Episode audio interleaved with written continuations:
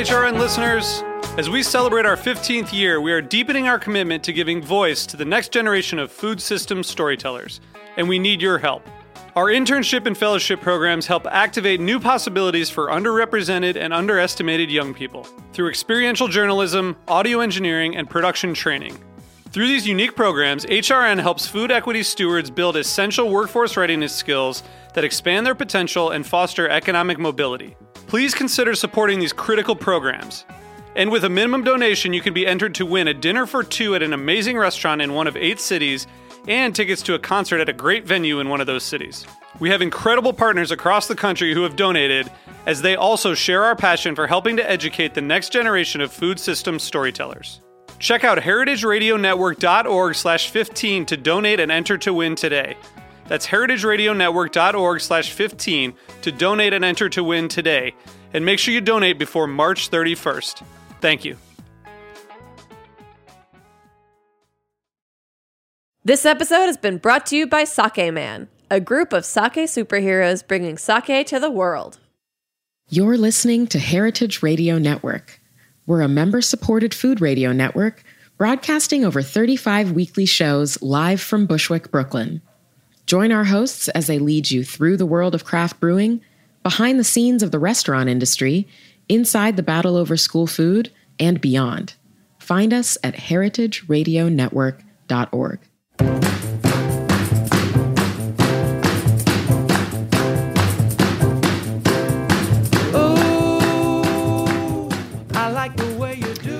Hey, you're listening to Eat Your Words on Heritage Radio Network. I'm your host, Cathy Erway. This happens to be the last week that we're going to do live recordings in the studio at Heritage Radio Network because, as you may have known, uh, I've heard uh, there's been a national emergency in the U S due to the covid nineteen coronavirus that um, it's really, um, really shook the New York City food and beverage industry. Um, restaurants are now capped at uh, fifty percent capacity. And in Roberta's Pizza, where Heritage Radio Network has a little station um, alongside, I can tell you that looking out into one of the dining areas right now, just outside of the station, it is definitely less than fifty percent capacity, whether that has anything to do with just people not wanting to go out, social distancing, or... Um, Uh, yeah, but it, it doesn't seem to be the same city that it was just a week ago, that's for sure. Um, Jeet, our our Heritage uh, Radio Network engineer here, Jeet Suresh Paul, what do you, how has your life changed? I know that you're you're still working for here for the next week, but uh, what's going on with you? Uh, yeah, so pretty much like you said, there's definitely been a change in the amount of people on the streets and on the subways. Uh, both my other jobs are going into remote mode. Mm-hmm. So uh, one of them will be relatively easier, but I also teach, and teaching Eesh. something as hands-on as sound engineering over the internet is not going to be as fun for the students or for me, but right. we'll have to make it work somehow. Well, that's really great that you can do that, and I'm really, I'm really like proud of all the efforts that people are making to. Definitely. So that's that's awesome. Um, yeah, otherwise, pretty much the same, you know, just uh, like I, I, I told you before the air that uh, I went to a Vietnamese food place yesterday night and had some awesome uh, fried out? rice. Yeah. So. Oh, yeah, that's awesome. Yeah. You know, there's been like so many efforts to try to like help and support food business and restaurants. Mm-hmm. And then there's the also restaurants that have decided to voluntarily close. Right. So it's, it's a lot of uh, conflicting Uh, wisdom out there and, and conflicting impulses to, to help the greater good. It's yeah, and uh, I don't know if you heard, but I live in Jersey City, and they've had they have a um, ten p.m. curfew for bars and no. clubs and liquor stores, and yeah, yeah. So it's I, oh, it's man. definitely going to be affecting. That's going to affect for sure. Yeah. If it's not a total shutdown soon. Um, we also know that in the last month, that uh, Chinatown has been particularly hit in Chinese restaurants just across the country. Mm. And um, that's like totally unfair and totally total stereotype. Yeah, because, very strange. Yeah, it's just really not cool. So that's why I um I'm delighted to have a guest on who uh, whose book I've been so enamored by, and I did not expect to be talking to her about coronavirus at first at all. And we don't we're not going to be talking about that the whole time at all. But um my guest today is a veteran food journalist. She is the Um, food reporter at the Globe and Mail, that's in Canada, since two thousand fifteen. And her first book just came out a year or so ago called Chop Suey Nation, The Surprising History and Vibrant Present of Small-Town Chinese Restaurants from Victoria, B C to Fogo Island, Newf- Newfoundland. And it is Ann Hui. Hi. Hi, Cathy. How are you? Hey, I'm good. Thank you so much for joining us. And you're at home in in uh, whereabouts do you live? I'm in Toronto. Toronto, awesome. So um, when this book first came out, I mean, it was so exciting to see somebody who wrote uh, a Chinese Canadian food history. And um, tell me a little bit about how this a book came about. And um, you know, in, I know that you did um, some reporting in your work. So, what was the what was the first inspiration behind this book? So, this book has been uh, the product of, of a few years. Actually, it's uh, it all started in twenty sixteen um, when I wrote a story for the Globe and Mail um, that basically detailed a cross-country trip that I took for the Globe. Mm-hmm. Um, I pitched this idea to my editors at the time that they should let me drive across Canada, uh, all the way from the West Coast, so from uh, Victoria, B C, all the way uh, east to Fogo Island, which is this teeny tiny little island uh, off of the eastern edge of, of Canada. Um, you know, drive across the country, eighteen days, visiting as many small towns as possible, meeting as many Chinese restaurant owners as, as possible, and, and try to figure out something that I, I think a lot of people have wondered kind of off and on over the years, which is why is there a Chinese restaurant in pretty much mm. every small town, certainly here in Canada, but I know it's it's, it's not unique to us here in Canada and it, it, across North America, really. Right. Um, so it all came out of that road trip. Yeah. That's amazing. Um, and I had no idea, actually, until I started reading this book, that it was such a personal story to you and your family. And I, it, not only was it a personal, it was like a gripping, like suspenseful and poignant story that had me like in tears. so, um, Thank you. yeah. Well, as, as I say in the book, and as I've talked about uh, elsewhere, you know, I didn't even realize when I first mm. set out on this journey, definitely not when I first set out on that road trip, that this was going to be such a personal story. Right. You know, you were like, said, I'm a reporter. I, I pitched this yeah. idea mm-hmm. in like mm, early, maybe spring of twenty sixteen. Um, and, and the idea was to answer those questions like, why is there a Chinese restaurant in every single small town across right. Canada? You know, who are these people who run these restaurants? What are their lives like?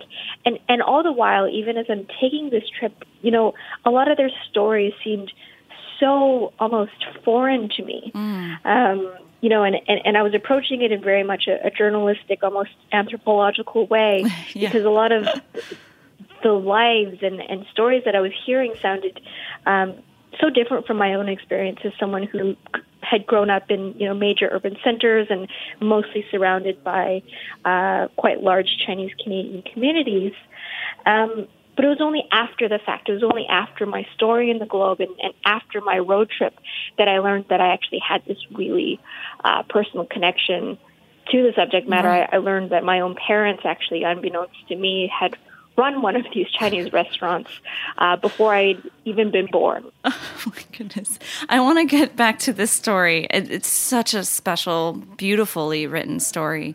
Um, but n- you mentioned all these small Chinese restaurants in these small towns that are dotted throughout the country in Canada and certainly also in the U S. Um, in the light of the, the coronavirus, we are worrying a lot more about these mom and pop restaurants that are now targeted um, by, you know, basically bigotry. and um, like in in New York City, in Chinatown, um, far before far before like the social distancing movements of the like last week or so, a lot of Chinese restaurants reporting a very low um, turnouts. Um, they're endangered. A bunch of them closed temporarily due to low attendance. Um, what is that like in Canada or over the last month or two? Yeah, it's like it's it's a bit of a complicated one to answer because mm-hmm. it's still evolving. Yeah. Um, and, and even after, you know, the I guess the closest comparison that we have right now would be the SARS outbreak. You know, even after SARS happened and, and it hit us here in Toronto quite quite quite hard, mm-hmm. um, it, it was quite a while before we were able to get actual data uh, and, and figures that could accurately reflect exactly what had happened. Right. And so I think the actual situation uh, is, is going to take a while to, to kind of, it's going to take a while to shake out and, and, and properly assess. Um, I know just anecdotally, though, based on, you know, my own experiences over the last few months of going out to eat in Chinese restaurants and then just hearing uh, experiences of friends and other people across the city. I mean, we've definitely noticed a very similar pattern to what you've just talked about um, in New York. You know, I know that there are a lot of restaurants that my husband and I frequent here in the city that would normally uh, on any other, you know, given day or, or, or year would be packed or, or have lineups that we've been able to easily get into um, and and have the restaurants be three quarters empty. Um, the the exact reason for it is, is a little bit, I think it's complicated right. to answer where this is coming from. I mean, I, I think it's too simple to say that it's, at least here in, in, in Toronto, that it's directly attributable only to racism or only to xenophobia. Um, and the reason I say that is because a lot of these restaurants that I'm frequenting and, and seeing these lower numbers in are ones that generally uh, rely on, for a large part of their customer base, you know, Chinese communities themselves. These are restaurants that typically have mm. uh, really large Chinese yep. customer bases. Mm. And so in a lot of cases, it seems to be Chinese customers themselves who are maybe deciding to stay, stay home, home. Mm-hmm. Um, maybe deciding to self-isolate. So I think that's uh, yeah. an important nuance that needs to be You're absolutely you know, right. in the conversation. Yeah. Mm-hmm. Um, I know, again, again, anecdotally, just, you know, based on being, uh, having Chinese relatives and, and, you know, talking to my mom and my aunts and my uncles and, and things, I know that they've been choosing to stay home mm-hmm. um, a lot mm-hmm. more over the last number of months. And I think that, you know, you talked about social distancing earlier, and I think that for a lot of my peer group and uh, a lot of the people I work with and spend time with, for, for a lot of us, this idea of social distancing is is only something that we've only really started to do over the last yeah. week or so aggressively. Yeah. But I know that for people in my mom's generation, especially people who are listening to like a lot of Chinese language media or who have spent a lot of time over the last few months, you know, reading headlines coming directly from China and Hong Kong, where they've been really serious and really aggressive about this kind of social distancing yeah. and, and, and self-isolating stuff for many, many months now. Uh-huh. Um, they've already been kind of, as much as I hate to say it, kind of ahead of the curve yeah. on some of that stuff. Yeah. Um, so I think that's definitely a factor. Mm-hmm. Um, but on the other hand, I mean, have we all seen, I think, the same kind of racism, either whether it through social, be through social media directed at Chinese communities over uh, COVID and coronavirus? Um, have we all kind of heard some of these messages and, totally. and seen some of these memes going around? Absolutely. And, and you know, are they disturbing? Absolutely. Yeah, and thank you so much for pointing out that a lot of this is anecdotal and observational, and um, it is it is hard to to really grasp what it is until we have more data. So that's that's totally fair. I mean, what we can say, though, is it's a very uh, scary time to be in a restaurant business. And um, yeah, and I mean, I don't I don't want to um, I, I definitely don't want to come across as as as uh, as saying that racism and xenophobia isn't a part of it. Um, you know, I think that as with Uh, all things, you know, history and context is, is really, really, really mm-hmm. important. And so when we see memes or when we see rumors or when we see kind of racist messaging out there talking about or talking about kind of how certain communities may be to blame, or um, I think we've all seen that really kind of disturbing, like, bat soup rumor that was bat was, soup, uh, yeah, circulating quite a while back. I mean, it's it's impossible not to take into context or take into account, you know, th- the fact that these kinds of messages come with a very specific history. Right. And in the case of Canada and the United States, the history for uh, early Chinese immigrants is that, you know, these are very similar to the messages that uh, that were used initially to keep, you know, Chinese immigrants out of North America. Um, these are messages that kind of echo the, the yellow peril, mm-hmm. um, yeah. uh, messages, um, these ideas that, you know, the Chinese needed to be kept out of the U S, that, you know, uh, discriminatory policies and anti-Chinese policies needed to be put in place here in Canada, um, because the Chinese were somehow unclean or that they carried with them disease. You know, in, in my research for the book, I remember wading through newspaper articles right here in Canada that openly speculated, you know, in, in the early twentieth century that, that Chinese restaurants were serving rats.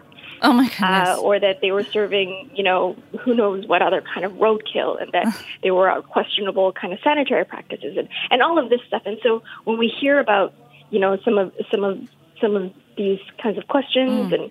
and and uh, see this kind of like behavior being targeted now at Chinese restaurants, it's it's hard not to think about that history. Yeah. Absolutely. Um, you've written a lot about the history um, specific to Canada. And, um, you know, a lot of folks uh, might know a little bit about Chinese American food and how it evolved um, from the migrant workers who are, you know, as the story goes, a lot of them were from, you know, Taishan area in uh, China, and then, you know, they were sort of forced into this industry because they were shut out of other um, t- lines of work, and then, you know, just sort of forged a cuisine. Um, what is the, exactly the story behind um, the roots of Chinese Canadian cuisine? Like when, where, and um, yeah, tell us a little bit about that. It's uh, actually, it's quite a similar story here in Canada. Uh, to what happened in the United States, but um, our timing is a little bit different, mm-hmm. um, and there were probably a, a few. There were a few events that that that uh, maybe distinguish our history from yours a bit. So in in Canada, uh, a lot of the first Chinese men arrived here in. Well, I shouldn't say a lot, but the very first Chinese men arrived here in Canada in the mid nineteenth century. That's this would have been around okay. eighteen fifty-eight. Mm-hmm. Um, and many of them first arrived to take part in the gold rush, which mm-hmm. is very, very similar to the history in the United States. Um, and then later, many more, tens of thousands of Chinese men were recruited to Canada as cheap labor to help build the railroad. Okay. Um, mm-hmm. And so these were men who had been specifically recruited, um, sought out, and brought to Canada because, you know, we needed that cheap source of labor, and they needed people who would be willing to do the most dangerous work, uh-huh. basically. So any jobs or any tasks that involved, say, dynamite uh, or crawling oh, into very small places. Uh, those were the jobs that were given to these Chinese men, and in most cases, these men were paid, you know, a dollar a day versus the dollar fifty or two dollars a day that the white local men would have been paid. Um, and so that's the history for most of the very earliest Chinese men who arrived here. Mm-hmm. Um, of course, as soon as they had arrived, or not long after they had arrived, and, and not long after this work that they'd been originally recruited for had uh, dried up. There were concerns that all of these men who were suddenly here were going to take uh, away jobs from locals or other jobs away from locals. Mm-hmm. And so you saw uh, in a very short period all of these different policies put in place here in Canada um, designed to either push out these men who were already here or to prevent others from coming. Mm-hmm. And so we had uh, here in Canada the Chinese Exclusion Act, which actually uh, barred Chinese men from coming into the country altogether. We had uh, that followed many years of uh, a head tax that saw Chinese men who wanted to come into this country um, having to pay a in many cases, exorbitant fee um, in order to come. And so you had all of these policies in place. Uh, we had rules that actually prevented Chinese men from entering uh, the general workforce.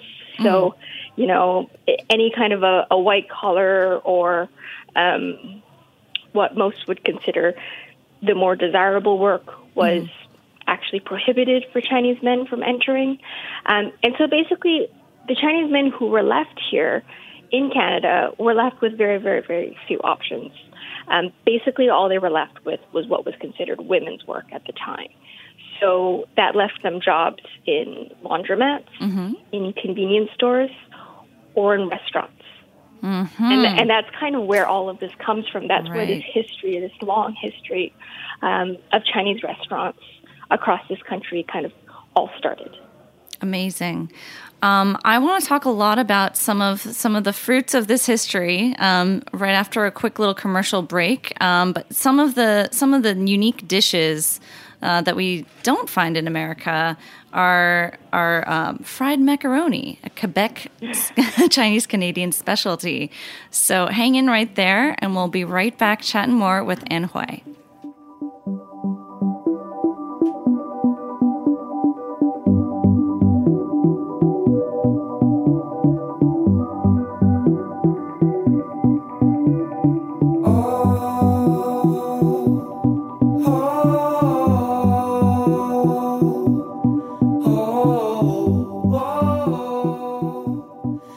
This episode is brought to you by Sake Man. What is Sake Man? Sake Man are judo athletes wearing lucha libre-inspired masks that act as sake heroes. This team of athletes moonlight as sake educational professionals spreading sake to the world.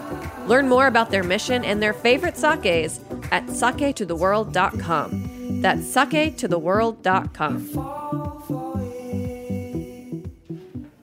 All right, we're back chatting more with Ann Hui. She is the author of Chop Suey Nation. And Ann, you, you mentioned that Chop Suey is sort of this, um, you use it as a sort of uh, moniker for all the the Chinese food that is uh, fake, or you were grown, you were raised to think was like not so authentic Chinese food.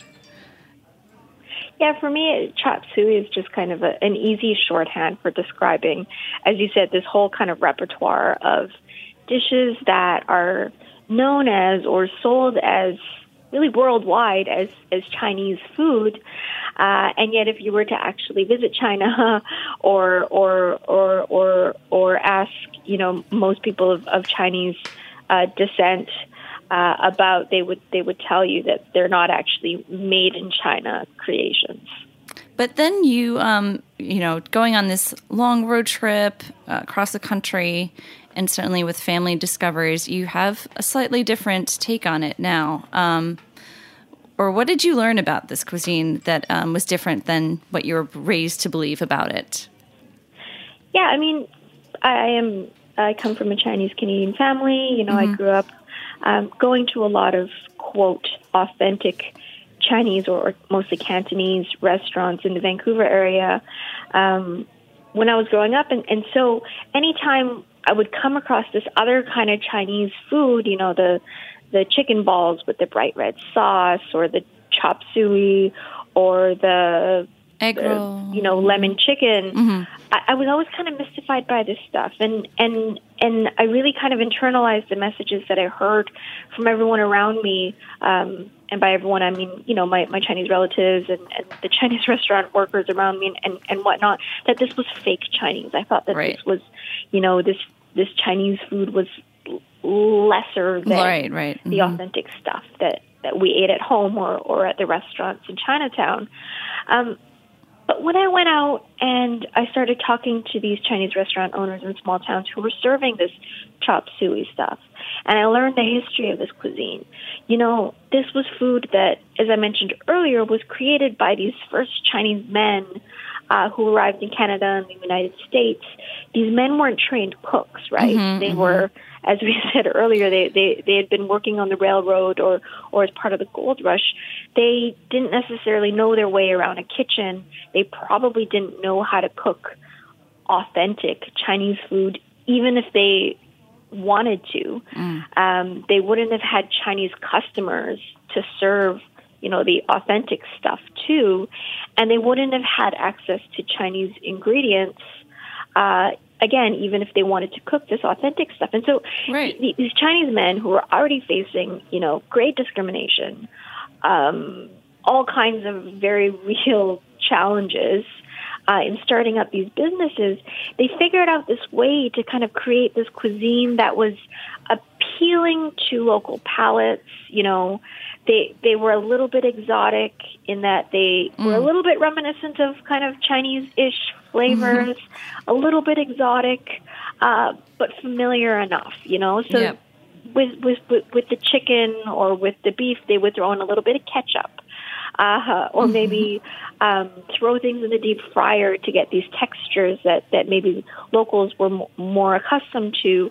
And so it was this kind of mix between a little bit exotic and a little bit familiar, you know, a little bit sweet, a little bit sour, a little bit crunchy or crispy and and, and, and yet tender. It, it, it was this really kind of cool improvisation. Mm, yeah. Um, it, it's this cuisine that really shows this incredibly industrious entrepreneurial spirit.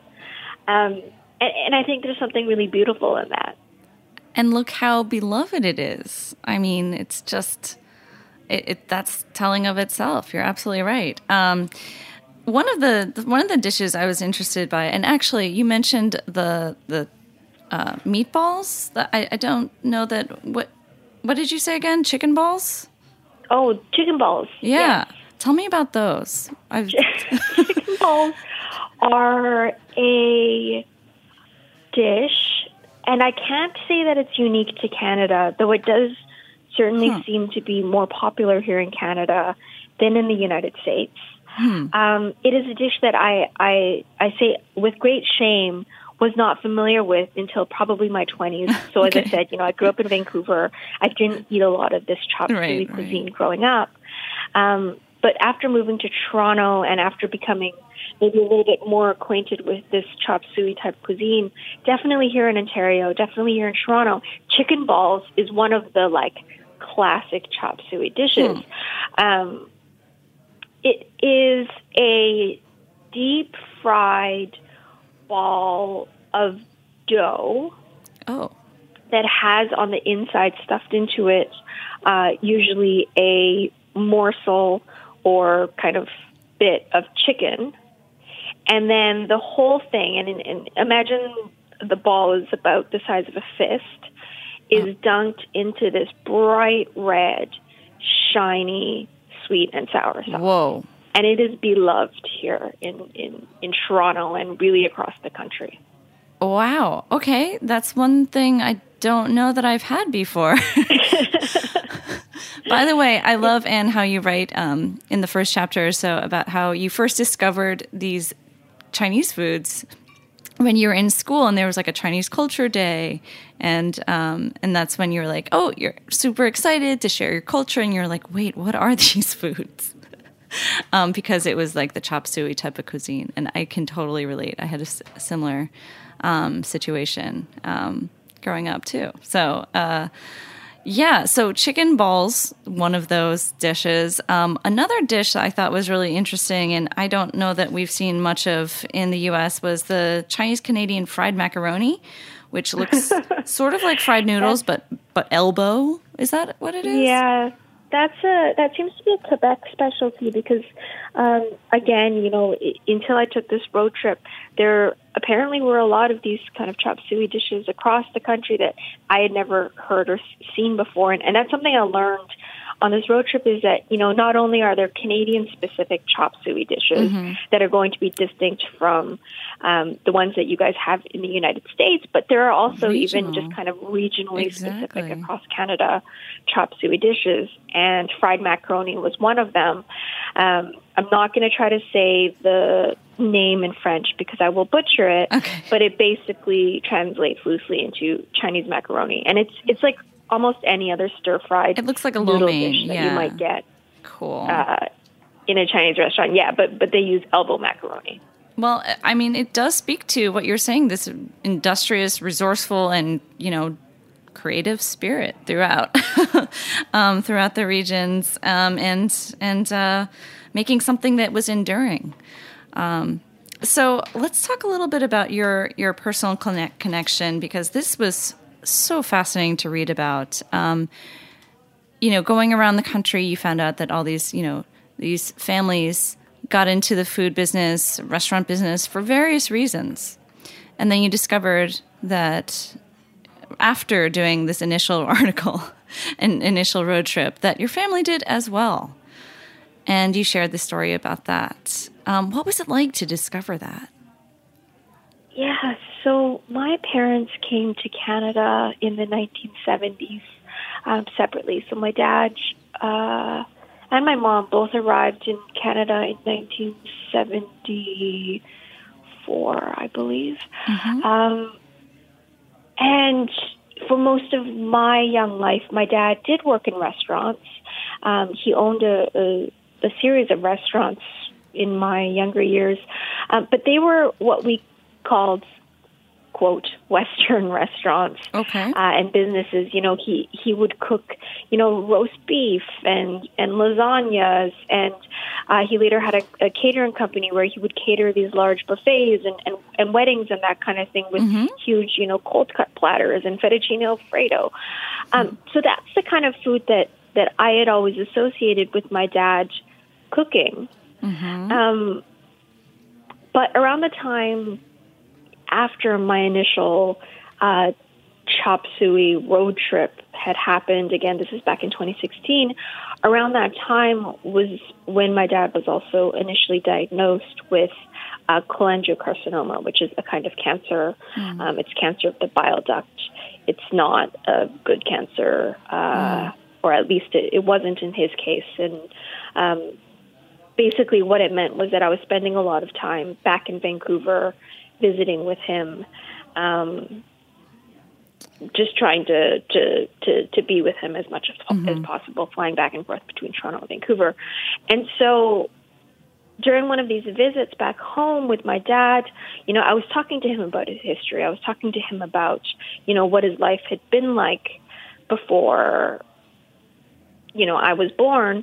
And it was in that conversation that he actually started talking about this restaurant that he had owned before I was born called the Legion Cafe.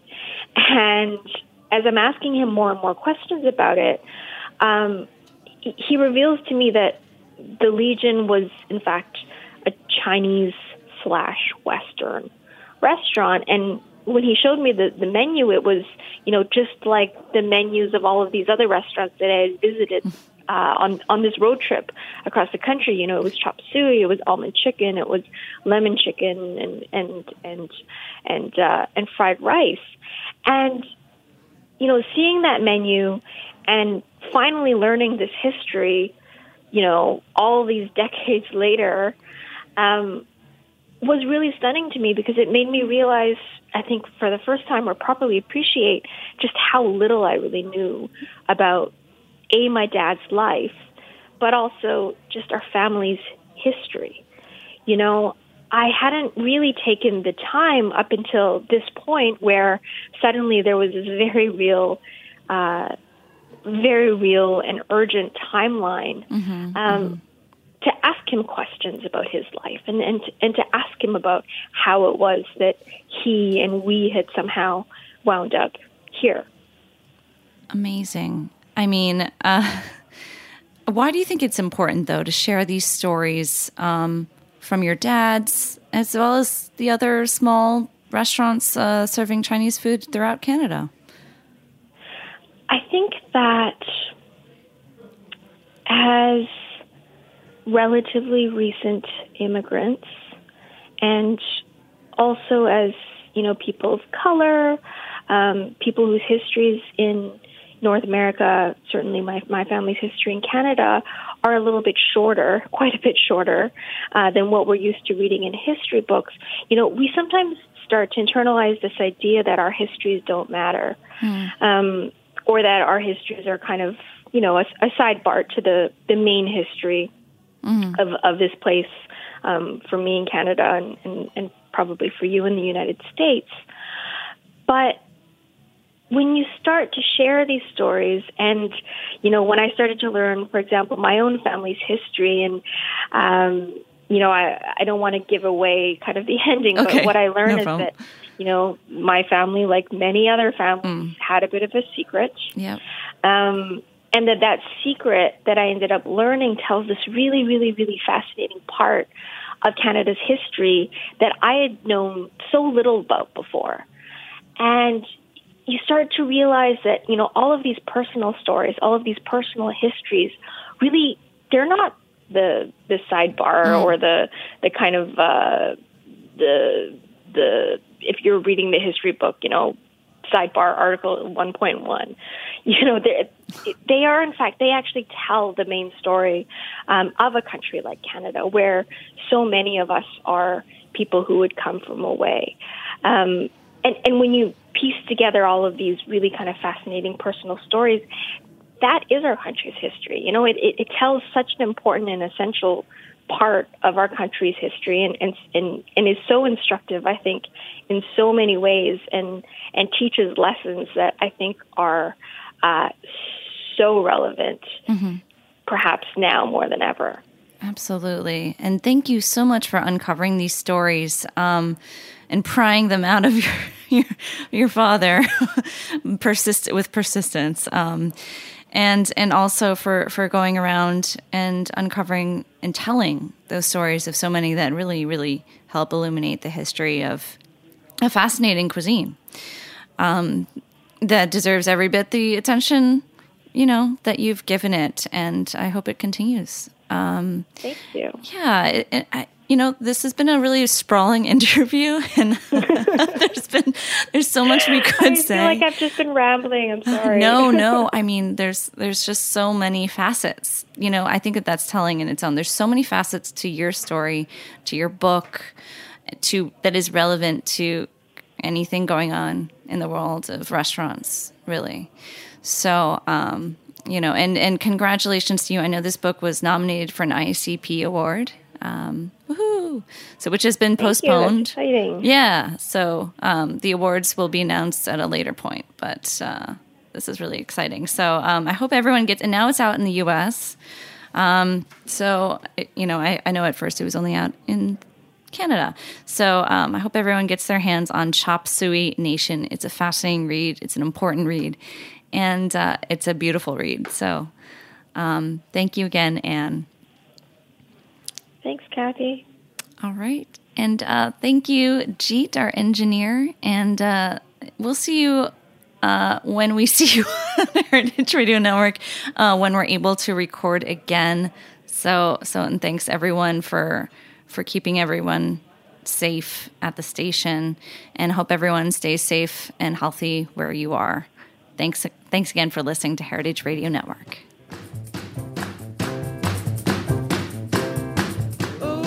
Eat Your Words is powered by Simplecast. Thanks for listening to Heritage Radio Network, food radio supported by you. For our freshest content and to learn more about our ten-year anniversary celebration, subscribe to our newsletter. Enter your email at the bottom of our website, heritage radio network dot org. Connect with us on Instagram and Twitter at heritage underscore radio. You can also find us at facebook.com slash heritage radio network. Heritage Radio Network is a nonprofit organization driving conversations to make the world a better, fairer, and more delicious place. And we couldn't do it without support from listeners like you. Want to be a part of the food world's most innovative community? Subscribe to the shows you like, tell your friends, and please join the H R N family by becoming a member. Just click on the beating heart at the top right of our homepage. Thanks for listening.